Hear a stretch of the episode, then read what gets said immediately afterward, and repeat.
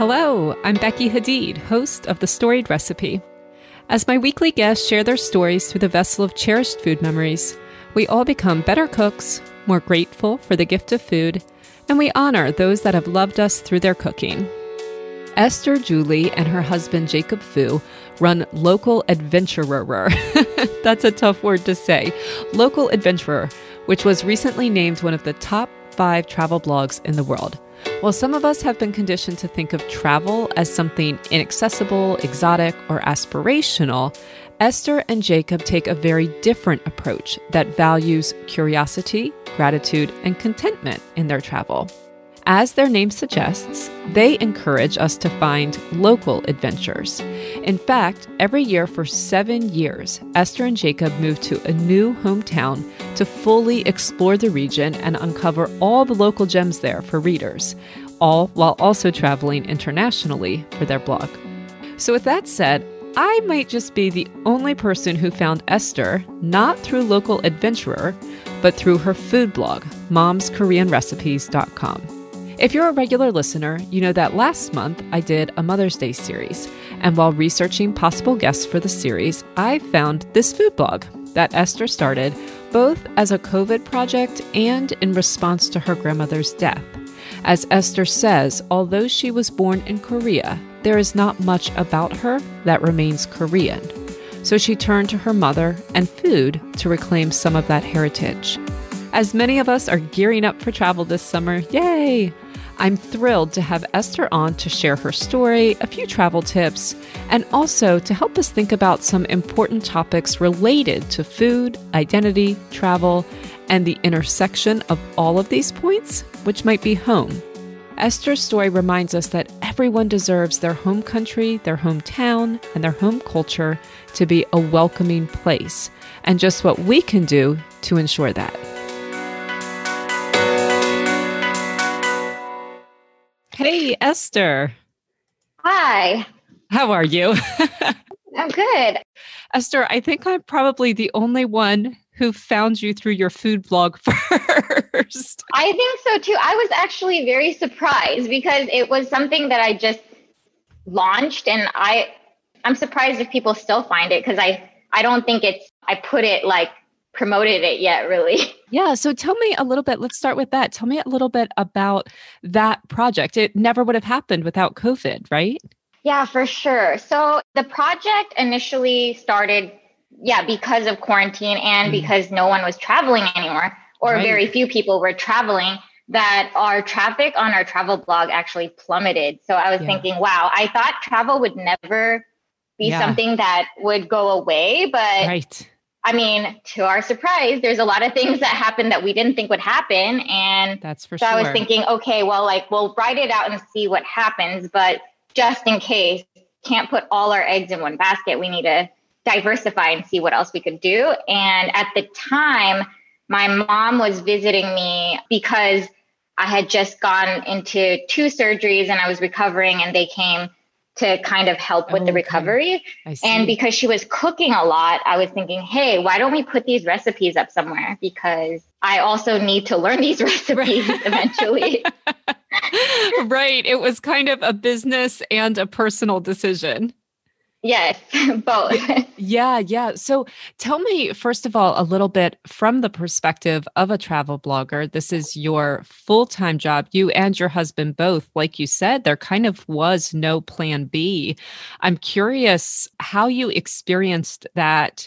It's almost like that where were you when JFK was shot or where were you when the towers fell? Like, I feel like that whole week where it came crashing into us like a freight train what covid was going to mean. I'm wondering like how you and jacob experienced that together. Did you feel threatened and terrified or did you feel like oh this is a time for us to just slow down and work on some other things? Like how did that feel from a i mean that's a really unique position for you to be in as travel bloggers. Yeah so if you put a more positive spin on it we just moved into a new house. So yeah. it kind of gave us an opportunity to slow down and work on, I mean, home ownership. Yeah. There's a lot of things yeah. you have to deal with with that. So it gave us time to do that. And we were already used to working together 24 7 mm. anyways. So relationship wise, that didn't change too much. That's but, such a good um, point. Yeah. As far as travel goes, we it was just good to not always be on the go because that's what we yeah. had been doing for the past six, seven years. And while we lived in New York, I felt like it was constant go, go, go. So it was just an opposite 180 yeah. from that. Yeah. So there was almost a little bit of a relief to it. There was a relief. There was yeah. also stress from not knowing what would happen. But yeah, good and bad, both good and bad. Yeah, yeah. And maybe for you, it didn't hit like a freight train. Maybe for you, it thought like, oh, we're going to be shut down for two weeks. This will be great. Or a month or three months. That'll be great. And then maybe later you started to think, oh, wow, this is this is going to be a little bit of a longer term situation. Yeah. That's more yeah. I think all it. of us thought it would only last a couple months at most, yeah. right? Yeah. But after maybe six months or a year, we're like, this is not going away. This is this might never go away. Who knows? Yeah, although I can only imagine now, I'm guessing your views must be higher than ever at this point. It is going up a lot. I don't know that it fully has recovered to what it was before, but it has been going up. So that's a good sign. Yeah, good. I'm happy for you. Well, I have no doubt. Um, we're planning a lot of travel as a family. There's six of us, and we're planning yeah. a lot of travel. We're looking into a lot of these sites, so I'm very optimistic. So prior, you were moving somewhere new every year to become a local in that area, to become a local adventurer in that area. Prior to COVID, you had already decided to just sit tight in Las Vegas for a while, correct? We did. We, well, we were looking for houses. We couldn't find anything for a while because there were a lot of Californians moving in and swooping in and taking up the houses. Oh. So we oh. weren't sure. We weren't sure if we would get one, but we oh. did. Yeah, good. It worked out perfectly, actually. Yeah, I'm glad about that. And it also sounds like the timing worked out well in terms of, I, I don't want to go personal, but it sounds like you had some health issues that needed to be dealt with dealt with with surgery and it wouldn't have been a good time to travel at least initially anyhow yeah i was at, i was worried about going to the hospital but it, mm. it was mm. good that we ended up having to deal with all of that here mm-hmm. and weren't trying to keep up with an intense travel schedule yes yeah i don't know time yeah it just worked out Yeah. So, well, so let's talk a little bit more about this blog that you started with your mom, because again, so many people know you as a travel expert, and I know they would love to know more about you and your your history. And so, tell me, you said you wanted to learn these recipes from your mom, right? I did. So, also earlier last year, my grandma passed away okay. and so it it got me to thinking wow i didn't really even get to hear a lot of her stories mm. we already lost a lot of i lost a lot of my heritage just growing up in the us and yeah just being americanized you know i don't feel like there's that much that's korean about me mm. and so after my grandma died i was thinking okay what else can i preserve right now are there any recipes that she used to make or are there any stories that my mom can tell me that you know i could just pass on you know? Mm, yeah exactly for sure. Well one of the things that i did read in another interview is someone asked you if you traveled much as a kid and you said that let's see what it said. It said money was a big issue in my family growing up. So I rarely traveled except for spending summers in Korea, funded by my extended family, and doing the quintessential all American family road trips. So most of your mother's family, I take it, was still in Korea when you were growing up? Actually, both sides of my extended family are still in Korea. Okay. Everyone except for maybe one uncle, but everyone else is still in Korea. Wow. So when I hear that, I'm just filled with awe for your mother and your father, it sounds like as well. I think that must have been incredibly brave of them. So tell me a little bit about their story, where in Korea they grew up and when they decided to move to the US and what what made them make that decision a lot of times people move as a you know as an entirely extended family but that's not your mom's story so tell me about that yeah, they were definitely alone, and some like to call them the black sheep of the family because oh, they left for making but that choice. For yeah, for sure. So my mom grew up on a farm in a rural mm. area, maybe two, three hours south of Seoul. And my mm-hmm. dad grew up in another city, Daejeon. They both grew up there, met in, I believe, Seoul when my mm-hmm. mom was in college. Okay. But they ended up immigrating. My mom, as I was growing up, my mom would always tell me, oh, they came to the US for more opportunities. Mm. And my mom was getting her PhD in the US. Wow. So that's what the story she told me. But one summer when I went to Korea, the rest of the extended family basically told me, no, your mom and dad basically ran away because my grandma, her mother in law, was pretty hard on her. Yeah. So they told me that they basically ran away because of that. And it wasn't exactly for more opportunities in education because they were already kind of figuring that out pretty well in Korea.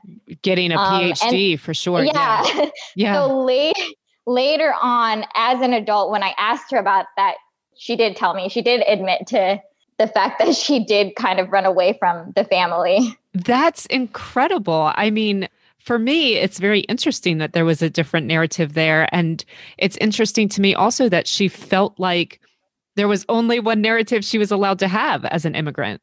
I do think that if they stayed in Korea, it would have been easier on them for sure. Mm. But yeah, the narrative generally is come to the US for more opportunities, the. American dream. Right. And I'm saying it's interesting. She felt like she didn't want to tell you that she and your dad personally would have more freedom as a family if they were kind of away from their extended families. Yeah. yeah. And I don't think that she wanted to talk bad about the family. Mm-hmm. So, yeah she did kind of hide some of that from me. Yeah, yeah, and I that's I think we're you know honorable that she didn't want to speak poorly of others. Mm-hmm. Yeah, yeah, that's interesting. So, how were you then raised? You know, you said that you didn't feel like there was much that was left Korean about you, and I'm curious about that transition. Did you feel that you were raised, you know, Korean, and specifically, did your mom communicate to that to you through her food? Uh, I guess she did cook mostly Korean food, mm. but I was actually born in Korea and then I oh. moved here when I was two, okay. two and a half. So I don't re- have much memory of it, but mm. having to adjust here apparently was pretty hard for me. Mm. I don't really have much. Story. Yeah, the stories that they would tell, I don't have that many memories of when I was a kid, other than maybe falling off my bike, and that was really traumatizing. But the other stuff I don't really remember too mm. much. But from the stories my mom would tell me, I used to be bullied because I was the only different one. And I grew up in the Midwest. So okay. I there weren't many Asian people. There mm-hmm. there are some people who didn't even know that there was a whole Asian race out there. Are you serious? Yeah, I do have a crazy memory of when I was in middle school or high school that a kid referred to me as a white person and I was thinking, "Wait a second, I'm not white." and then and then that kid was like, "Well, what are you then? Are you black?" So then that just kind of blew my mind. that, wow, he had two categories, white or black. Basically, yeah, that was all he was ever exposed to That's back then. Unreal. That's incredible. That's just incredible. Yeah, I mean, I grew I I'm from DC. I grew up in an incredibly diverse area, but I hear I hear stories like this again and again and they always amaze me, but it is that's why it's important to hear people's stories because I think we can maybe even better understand like the climate in our country right now hearing that yeah. story. Mhm. It, um, it is interesting. It is, isn't it? It's interesting also that your mom's the one who remembers that story more than you. Like you didn't remember going home and crying and feeling picked on and feeling bullied. Like that's not your overwhelming feeling when you look back on your school days.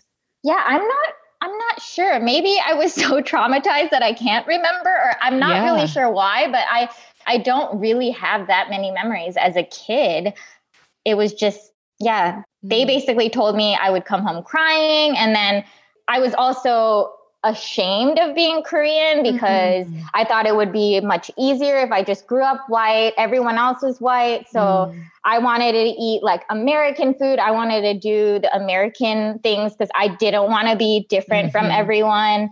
And my parents just let that happen because they knew it was hard on me. So mm. they thought that it would be best to just assimilate. And mm. yeah, the only reason that I might have kept up with any part of me that was Korean is more for my grandma mm. to be able to communicate with her.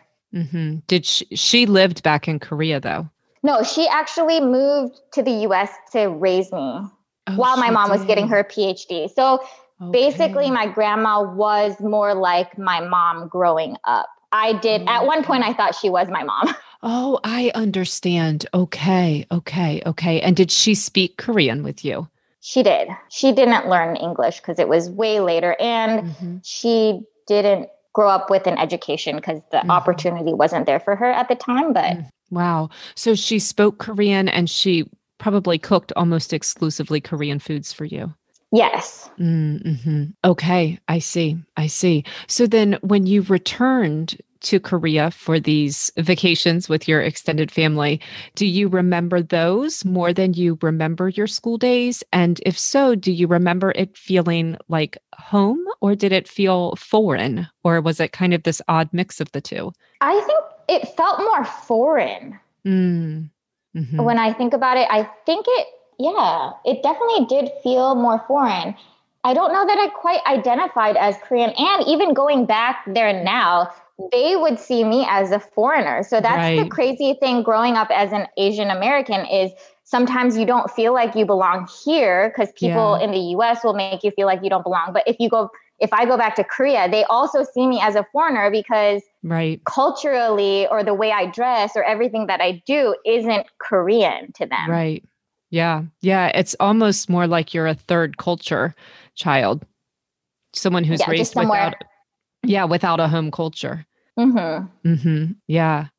So, did you like your grandmother's cooking? A, did you like it in the way it tasted? And B, did you like it in terms of, you know, for so many people listening, food is really a love language. Like, did you feel that expression of love from your grandmother's cooking? Or did you feel like it was a, did you feel conflicting feelings about it because it wasn't American? I think I felt more conflicting feelings because mm-hmm. I felt like I wanted to grow up in a more traditionally American family. Yeah. So back then I was definitely more ashamed. And now I kind of I regret that I didn't allow more of it, you know? Because mm-hmm. I, I feel like we lost so much over the years. Mm, hmm mm-hmm.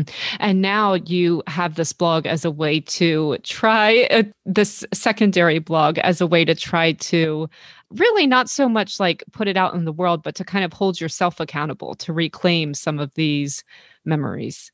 Yes, yes. Mm-hmm, mm-hmm, mm-hmm. Yeah. So, can we talk about this radish kim? Well, first of all, I need help pronouncing it. I don't know how to pronounce the last word. The is it dong chimi kimmy? Dongchimi. So Dongchimi. people either okay. call it. There are two ways they call it. There's 물김치, which is water kimchi, uh-huh. and then some people also call it dongchimi. So it's it's called two different ways, and I just put both titles up there. You, okay, okay, that was, that was, my first question about it. Yeah, the questions. So tell me a little bit what those categories mean, because I thought I could be totally ignorant about this. That kimchi was always a pickled cabbage. Of course, I think of it as spicy, and is the forgive me, it's 동치미. Okay. And is that also a pickled thing or is that a cabbage based thing? I know that this has a lot of radishes in it. Like, is it specific to radishes? Give me the categories for those two It things. is specific to radish. Okay. Well, I'm not super knowledgeable about Korean cuisine. I just know what I know. And maybe kimchi is just the fermentation process. So it's just fermented oh. cabbage. But oh. this is a, a way they ferment radish in water. I see. Okay, so the kimchi probably, and I'll I'll look it up to double check, but the kimchi probably refers to the process of fermenting. The fermentation. So there could be like a cucumber kimchi or you could make a radish kimchi or there's a variety of but the most well known is probably the Napa cabbage. Okay. Got it. Yes, you've totally explained this to me. I feel less ignorant already. So, so thank you. Yes. And I hope it's right because I hope I'm not just giving you random bad information. no, I, I think from what I know. I'm doing a little googling. I'm doing a little googling while I while you talk, and that actually that adds up with what I'm reading. And I have like a super gracious, curious, fun listener base, and I know they'll let me know if there's more if there's more I okay. need to understand about it. But they'll tell you if you're wrong. if yes, you're wrong. This seems right. This seems right. So tell me why you chose this particular recipe to share with me? Like, what do you recall about this? Why is it special to you? Well, I remember eating it a lot growing up, but I mm-hmm. didn't realize until more recently that my mom would be feeding me this if I had digestion issues or if I was sick. I didn't realize that that's what's behind it. And having some conversations with some of my other Asian friends, Asians in general, they're not very Asian parents, I don't want to say all, but mm. a lot of them are not great with verbal affection or saying mm. things like, I love you. Mm-hmm. They generally say it through food, like making sure you're taken care of or making sure you're eating. One of my friends was telling me her mom would always say, have you eaten? And that's her way to say, I love you. Yes, I have heard that many times. Yes. Mm-hmm. And I don't think it's just Asian culture for sure. Yeah. Mm, hmm And so when you when your mom fed you this, you felt loved, and particularly because it was it's almost maybe like a Asian equivalent to like the American chicken noodle soup. It's that thing you mm-hmm. eat when you're sick. For sure. Mm. And this is more in hindsight. I don't think as a kid I realized this. Mm, yeah, that's really interesting. Okay. Got it. Tell me a little bit about the division of labor between your mom and your grandmother. Is it just as your grandmother got older, your mom took on more of the cooking, or they both enjoyed doing that together? How did that work? My mom didn't cook as much when I was growing up mm-hmm. because she was getting her PhD. So I think sure. after that, that's when, and my grandma at some point, she had Alzheimer's. So mm. that's when my mom and my dad kind of took over more of those duties. Wow. Wow. So she came to take care of you and then they ended up taking care of her. Yes. Mm, that's beautiful. That's beautiful. And what is your mom's PhD in? Organic chemistry. wow. Wow. And then she must have ended up using that in the workplace. Yes, to some extent. So in between her most recent job, my dad's actually a pastor. So she basically helped with that ministry for a really long time. And then I coming see. back into the workforce, it was harder to get a job. Wow. Um, wow. Taking that time off. So she ended up working in a lab, but not, I feel like she was definitely overqualified for her job. Yes, I see what you mean. Yes. wow. Wow. Okay. So I have a couple of questions specifically. One, I have rice flour. I've gotten rice flour for it was actually it was a niangao cake. It was a Chinese recipe, but it's glutinous rice flour. Is that different okay. than this? This then the one that I'm using. Yeah, this gluten- calls for sweet rice flour. Yeah, okay. I think the one the one we normally use is just the mochiko. So Oh, because it's take... also very easy to find at any oh. grocery store. Mochiko rice flour. Okay. I've mm-hmm. got that. Okay, that's really good to know. Then I'll definitely get that. I definitely want to use what you use and learn to make it the way your mom did and your grandmother. So, how about these Korean radishes? I've seen pictures of them, but for my listeners, can you explain what they look like? Because some of us who were raised here in the West, we hear radishes and we just think of, you know, the fuchsia color. Oh, this small, yeah. yeah. So, tell so me about you, Korean radishes. I feel like maybe you might be more familiar with the Japanese ones, the, yeah, the daikon, the daikon radish, and it it looks pretty similar, I would say. Mm-hmm. So I think daikon radishes are a little bit longer, and okay, Korean radishes are rounder, maybe a little shorter and rounder, but they taste pretty similar. The only thing is it has a slight kick. The Korean one has mm. a, a, little peppery, maybe mm-hmm, spicy ish. Mm-hmm. It's not too much, but it's a slight maybe aftertaste. Mm. Okay. So there is there is a difference between yes. the two, but there were times that we would substitute daikon radish. It's not as good, but it can work. Okay, that's great to know. And I'm going to do my best. We have plenty of Korean um, markets around here. So I'm going to do my best to find that one. And then mm-hmm. my last question is Korean red pepper. Is that a hot, spicy pepper? It is a spicy pepper. Do you ever get them the dry? Korean, or are they always fresh? I do not. So isn't it the pepper powder that I, the pepper flakes that I mentioned? Mm, I don't think in the recipe. I think in the recipe it says one one oh I red Korean pepper optional. I see. Oh, I see.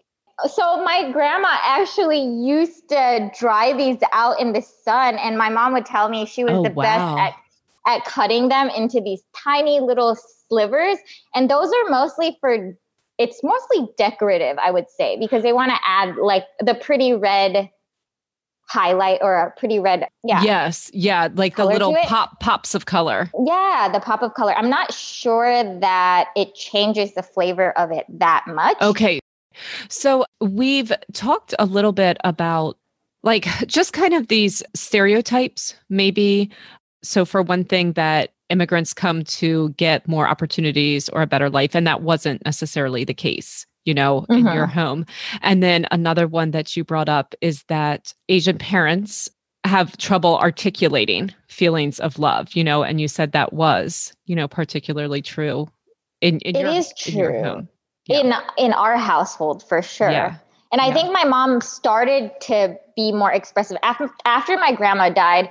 She started to say "I love you," which was kind of mm. awkward. it felt mm. awkward because it's never, you know, yeah. it's never happened in our household but she she also i mean having lived here a while she wanted to mm. start being more expressive of that after my mm-hmm. grandma passed just mm-hmm. because mm. she felt like she wasn't able to communicate that enough to mm-hmm. her before she passed mm. mm-hmm. Mm-hmm. and maybe always kind of maybe wanted to hear it a little bit also maybe for sure maybe yeah. And so when she first started to say that to you that was a little bit difficult for you to receive at first it was it was jarring. Like what are you saying to me? Like you never do this. Right and it's not that you had any doubt it was true you just weren't sure to how to respond because you didn't have that like you didn't have that script yeah. written between you guys. Exactly it just it's unnatural but i guess the more you do it the more you get used to it. Right, right, right. So, another stereotype, and I offer this as a stereotype, knowing full well it's not true. And that's why I'm asking you. Like, so far, one was not true, one was. You've always been an entrepreneur, you've always worked for yourself. Mm-hmm. And before you were a travel blogger, you were a wedding photographer. And I'm curious how, especially with your mother being so well educated as you know, a PhD holder, how your parents felt about you taking what was maybe like a less traditional career path. Yeah, they weren't happy about it. They weren't. Sure. Okay. They were not. So my dad, he he really wanted me to be a doctor. Mm-hmm. Because he wanted to be a doctor, and okay. his father wouldn't let him be a doctor and told him he needed to be an engineer. So he became an engineer and then later pushed on his aspirations onto me. Wow. But for the longest time, even after I had been doing this for a while, he still came to me and was like, "So are you gonna take the MCAT? Yeah. like, wh- why? why?" Right. It was like this was like years. a fun little diversion, but when are you exactly. going to move on to your real career? Like, go, Exactly. Like, when are you going to go back to school and finish this up and do what I always wished I? Right, right. Well, so I have to ask though, then, if he wanted to be a doctor, his dad had him be an engineer, but he ended up as a pastor. I let's take a little a diversion. How did that? Yeah. Uh, so, go?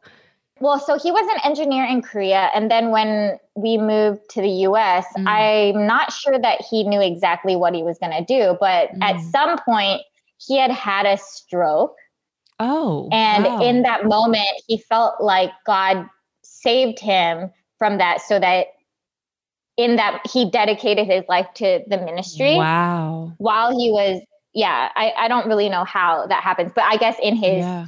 subconscious or while he was unconscious, wow, that's what he decided. So from that point on, he went to seminary and pursued that. Wow. And you, as far as you know, your mom was always supportive of that. Yeah. So tell me about your path to becoming a wedding photographer, which PS, I was totally a wedding photographer. That's what I did before Oh, I switched to this. I were. was, in- Oh. yep, in the DC market. And my sister in law and I did it together. I'm so curious to hear about, you know, this is kind of a non traditional path. Tell me about your path to becoming a wedding photographer and then meeting Jacob and then you guys together pivoting to life as travel bloggers. So we did quite, we did a lot of pivots actually in our life. oh, it's not that So, simple, huh? yeah. Uh, it wasn't just like from one to the other. Um, Mhm. I actually have a background in chemistry as well. Okay. I like mother, like daughter. Kind of. Well, I told them I never wanted it. Like I actually resented them for how um, sheltered I was, and I never Oh. wanted to do what they did. Yeah. But you know, the older you get, you're just you just end up kind of becoming like your parents, anyways. so I ended up, yeah. like- and you're Yeah. still quite young, right? yeah so i did so before i wanted to go to school for art hmm but my parents never thought that was practical so i went to college i ended up doing chemistry and in the middle of all that i started shooting weddings on the weekends because i loved photography and somehow i got a referral from a friend and then they started referring out and I didn't expect this to happen, but slowly I was already starting to run a photography business, even without meaning to from Yeah. the beginning. Yeah. So at that point, I had to decide whether I should pursue this full time or to keep doing it being a weekend warrior. And I ended up just wanting to try it out and to see where it went.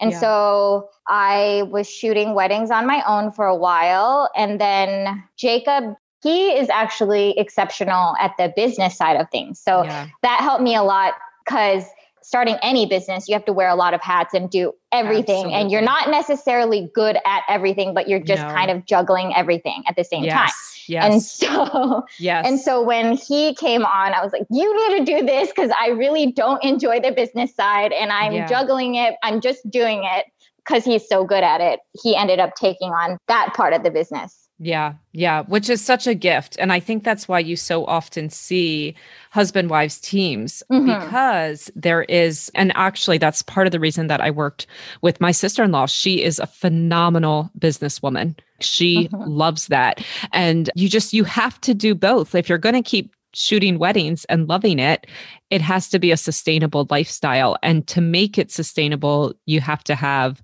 a profitable business. So you have to have both. And it's rare for pe- one person to be good at both.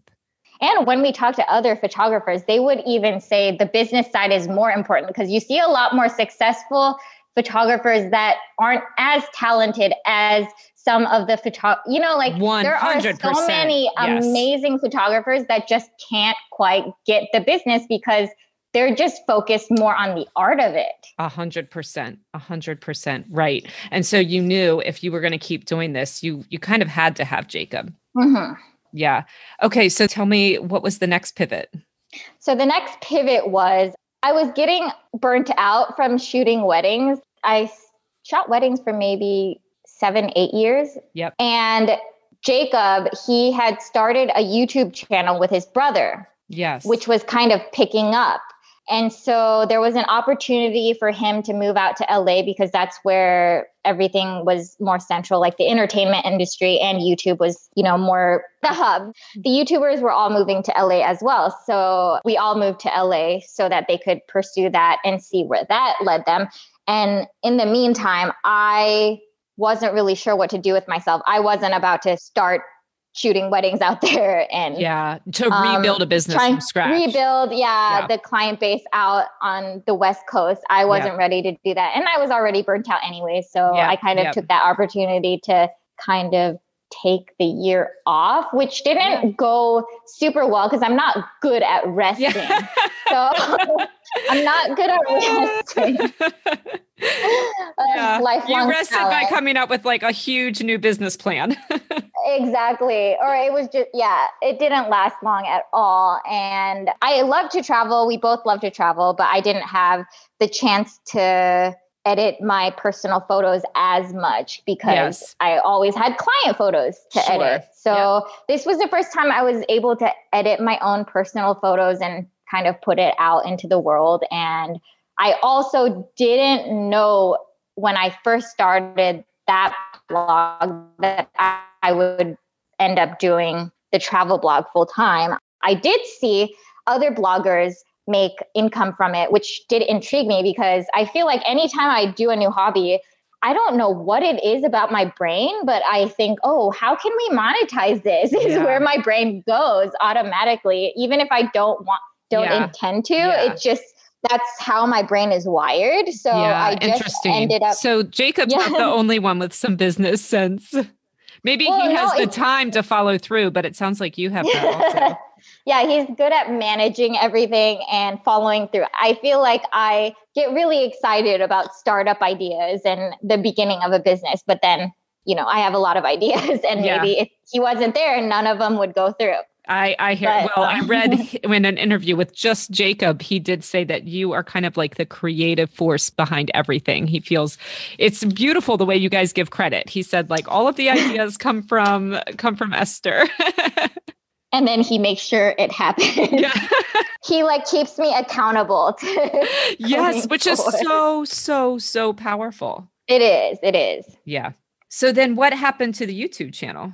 So he and his brother did that for two years, and then it just ended up breaking even. It didn't make enough money to support both of them. Yeah. So he ended up leaving that and helping me. And then he was doing YouTube kind of on the side for a little bit with his brother until he ended up kind of letting his brother take that part of it. Okay. I see. Now we're kind of putting some YouTube content out there, but that's just more secondary. Like our blog is the main focus, and every yeah. other social part of it, you have to do it, but it's yeah. basically pointing to the blog. Right, right, right. The blog is again to the the word hub now is stuck in my head, and then the YouTube channel, which is great. I saw a couple videos. The YouTube channel really supports it. Yes. Yeah. Got it. Got it. Well, so to kind of like bring this back around full circle. So it's so funny because I feel like your parents were actually quite adventurous and free spirited and maybe even rebellious, like in their own way. Even though they maybe like wanted you to go down these traditional routes or whatever the truth is it feels like all of this was kind of in you from the from the beginning. And i'm yeah. curious like if your mom had had the same opportunities do you think you could imagine her doing something like this being a traveler. So, actually, no, no okay. she actually doesn't enjoy traveling. She she's more of a she's more of a homebody. She has a garden at home, mm. and she just mm. likes to spend time with her plants. Which I'm just starting to get into plants. Oh, but um, garden. Yeah. yeah. but my dad was more of the traveler. He went oh. everywhere without us, even. And I saw a photo of him at Disney Disney World. And I was like, what are you doing? Like, you never took me here. I was actually mad at him. For like, sure. I want, I want to go. Like, why are you going here without me? oh, that's so funny. That's so, so it was funny. just kind of like a side of him that I guess mm. I never really knew because Mm-hmm. I I always just saw him as oh like my pastor dad, mm-hmm. you know, mm-hmm. mm-hmm. versus seeing like other facets of him. Yeah. Yes, isn't that the hardest thing to kind of see your parents objectively, or as other people see mm. them, or as yeah. maybe yeah, like the raw version of themselves. I mean, I'm still going back to for whatever reason they did it. That was pretty bold. That was like a bold move for your parents to just pick up and be like, "That's it we're going to go to a whole nother country without family. We don't know the language. I'm going to keep continuing mm-hmm. my education. And we've talked some about, you know, like how you felt like you had no choice really but to become Americanized, how you've kind of like stuffed down these memories that your parents have shared of how you felt so out of place. And mm-hmm. I guess I'm curious how you do feel about the climate in our country right now towards Asian Americans. I'm going to kind of ask three questions and you can take any or none of them in whatever order you want. So, how you feel about the climate in the country right now as an Asian American, if you worry for your parents or if you feel that they're safe, mm-hmm. and if that affects your travel in any way, like has that ever like maybe affected your experience or what you've been able to do or how you feel like you've been perceived. And I guess I will add on a fourth is do you feel some sort of like responsibility as this Asian American travel blogger to have a different perspective or to say something different to your audience? Okay. So yeah. how I feel about it. Mm. Um I I don't know how I feel about it. I don't know that I've quite processed it because mm. I feel like just even hearing about the attacks kind of brings up I don't even have these memories, but I feel like there yeah. was a sentiment back when I was growing up that like it was just a negative yeah. sentiment. Yeah, it was um, just a um, general feeling. Even if you don't have specific memories, you yeah. have this general sense or aura of not feeling safe and welcomed. And not, yeah, not feeling welcomed for sure. Welcomed, so mm. I don't know that now, like going out, I don't personally feel like I'm to get attacked just walking mm. around. But then again, I don't go places on my own. So I'm not sure. I'm not mm. sure. If I were to walk around by myself, I'm not sure if I would feel unsafe because mm. I just don't do it. Mm. But maybe. Mm. But I definitely do worry about my parents' safety just mm. because they're older. And it seems like a lot of the attacks are happening on, you know, older people. Mm-hmm elders. So I worry about their safety. And I do think about even before the pandemic and the xenophobia, I anytime we traveled to a smaller town, I almost expected them to be racist just because really? mm. um, growing up in the Midwest, like that's just what you get. They're not exposed to different cultures and different mm. people. So that's just what they know. Mm. And so even even when we traveled to more rural areas, we would get the oddest questions or just we would experience racism in different ways. And how would that how would that come out? Like how did you experience that? Oh, um it was mainly things in passing, I would uh-huh. say. Mm. Like there would be a lady that would be this old, really older lady that mm. would be mm. just really rude to us when we were mm-hmm. asking mm. questions. And then mm. our very good looking white actor friend would go in and talk to her and she would be like the sweetest granny and you're like what is going i don't understand what's mm-hmm. happening here mm. and then and then sometimes mm-hmm. it would except you did understand that, yeah like i other times we would we ate in like a rural part of Eastern Oregon. Mm-hmm. And we met some people from Wyoming, and they, when they talked to us or would ask us questions, they would ask us things like, Oh, so were you guys in an arranged marriage? Because that's what like I guess they knew somebody that was wow. Asian that was in an arranged marriage. Wow. It's just like the most bizarre, bizarre yeah. things. And I yeah. I don't know that they're it's not like a malicious thing, but it's more of that ignorance i would mm. say just not knowing mm. that people people come from all sorts of different backgrounds and mm. have different experiences and yeah, yeah, just I mean, I think the term that I hear a lot is like I have air quotes going like othering as in like you're in a different category than me. I wouldn't have an arranged yeah. marriage, but I'm assuming that you are because you're different and it's just kind of this like well, why would you assume that yeah. I'm different than you? Mm-hmm. And it, and like they it comes off more as a curiosity, I mm. guess. Mm-hmm. But a lot of times it is like from my end, I think, okay, so like you never really accepted me here to begin with. like, mm. what do I mm. do with what do I do with that? Mm. Yeah, yeah. Hmm. How about Esther? When you traveled internationally, did you ever feel I'm curious if you were perceived more as an Asian or if you were perceived as an American. And if, definitely Asian. definitely Asian.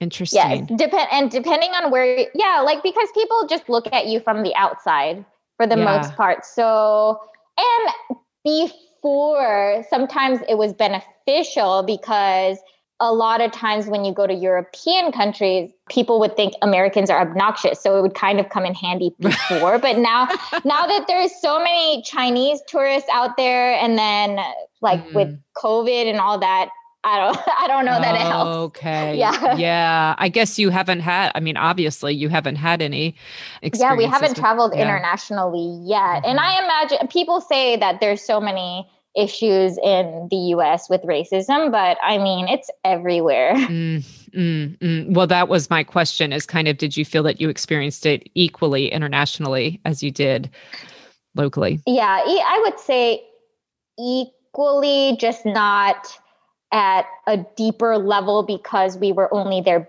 briefly. So it would just be a lot of these brief interactions that yeah. just don't really matter. But like in yeah. the US, it kind of cuts deeper because sure. we grew up here. I was in school with these people, or like I had these relationships with these yeah. people who still think that I'm a, a different like yeah. a, an other or foreigner. Yeah, you can't just blow it off. And I actually think that for, I think that's a really good point to kind of like underscore for some of those who are like more of a majority ethnicity or, or have had the majority experience in the US, because a lot of us have traveled internationally or have been in like very small in very very controlled situations have been the minority just in those situations. And so we mm-hmm. kind of feel like, oh, well, I know how it feels because I've had this experience. Like we can point to maybe a small handful of experiences.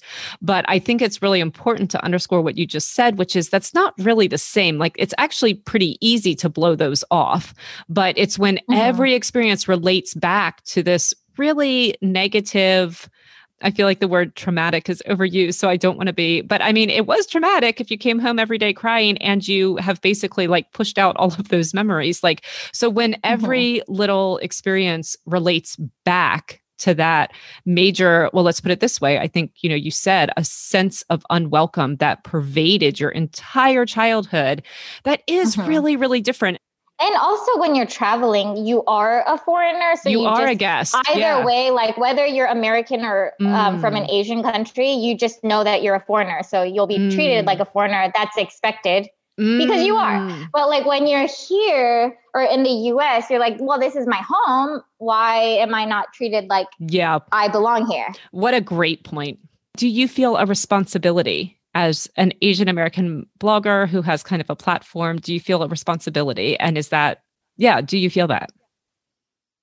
I mean, I do and I don't. It's just, mm. it's hard because I also feel like I haven't quite been able to process all yeah. of it, all of what's going on. And yeah, I also feel like this is a toxic part of social media where you feel this pressure from other people to have to say something yes. at a specific time yes. when I don't even know that I'm ready to say anything because I haven't yeah. processed this. Maybe I just need to see a therapist and process it first, but yeah. I just haven't been able to do it.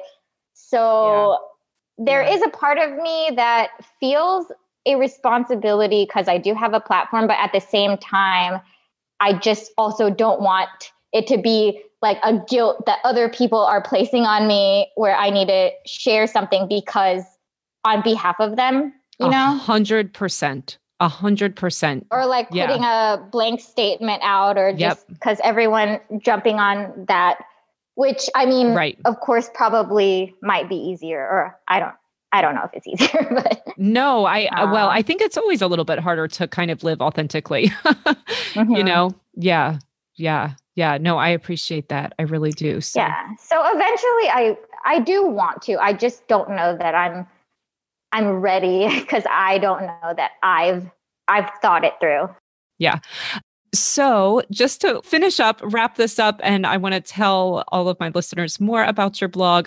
It is such a super cool concept, this idea of going and staying in one place and, and embracing what you have. It's so rooted in gratitude, you know, and contentment. Yes rather than yeah. I think a lot of travel media is like rooting and making you feel discontent with your life. So I love mm-hmm. that spin on it. Or like going to an exotic new place. But right. I I mean, we always say if you don't carry that gratitude or adventurous spirit, even if you go anywhere, you're not going to be able to really experience travel or adventure in yeah. that way because you're not it's like it's kind of something within you that appreciates your surroundings, you know? Right, right. Because like you yeah. could be miserable like traveling.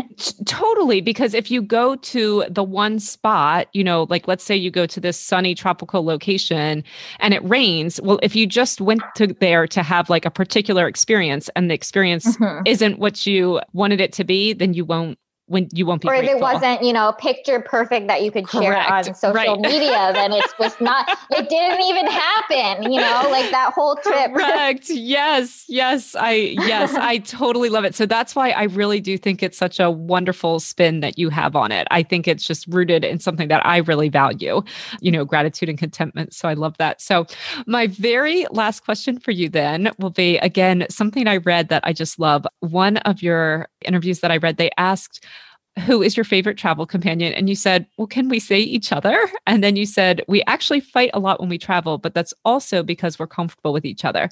So we know we can express our frustrations. At the end of the day, we wipe the slate clean and get ready for a new day of adventures. So we do travel a lot as a family, but we're taking a three week trip this summer down to your neck of the woods, the southwest of the Okay. US. Yes. And my question is six of us in a car, two teenagers, two pre teenagers. What is your best advice for people traveling on creating, you know, a harmonious experience full of great memories? i would say the more people you add it is harder just because everyone I know. you know because there's like more like a diversity of expectations or things like hobbies or things people like so yeah. I would maybe just say that everyone needs to communicate Yes. their expectations before you go because we've had some group trips gone bad before Yes. just because we didn't communicate those things and so just to make sure that you're you know maybe you're hitting like at least one thing everyone wants like each person wants to do I and that they don't feel like- advice. Yeah, that like one person doesn't feel like they're just being dragged along the entire thing, that like they're being listened to, or at least, you know, like Mhm. you're putting those things into consideration before too. Yeah, yeah, yeah. And also deal breakers for people. Like I Mhm. I have one kid who can't stand like certain I think that's a I think that's brilliant advice to just communicate Mhm. expectations beforehand. And that's very much in line with what you said. Like we have to be able to express our frustrations. We have to be able to express how we feel. Nobody can get dragged Mhm. along. I love it. I love that advice. That's awesome, Esther. So the last thing then is just tell everyone where they can find you and all of your amazing travel tips and guidance.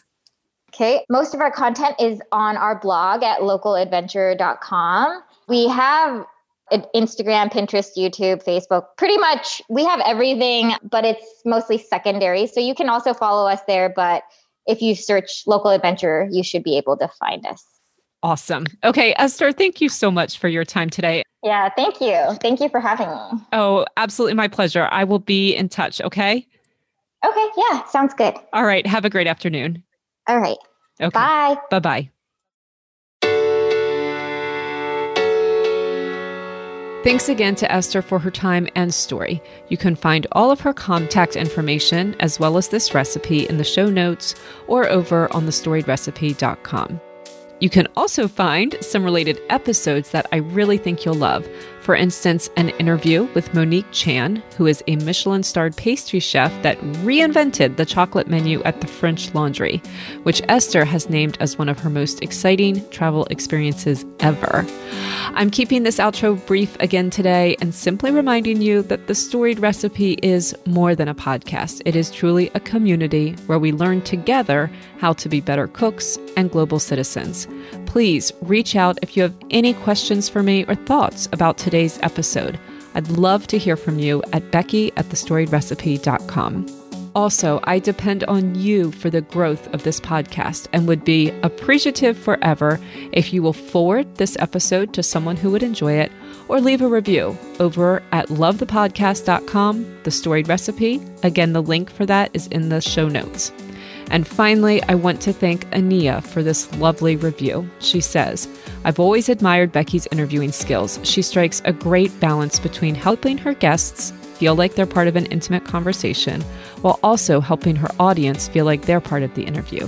It's a beautiful podcast about food, diversity, sharing real stories, and how food brings us all together. One of my favorite podcasts to listen to.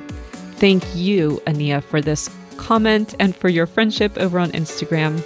And listeners, again, to leave a review, simply find the link right there in the show notes for lovethepodcast.com slash the storied recipe. Thank you and have a great week, my friends.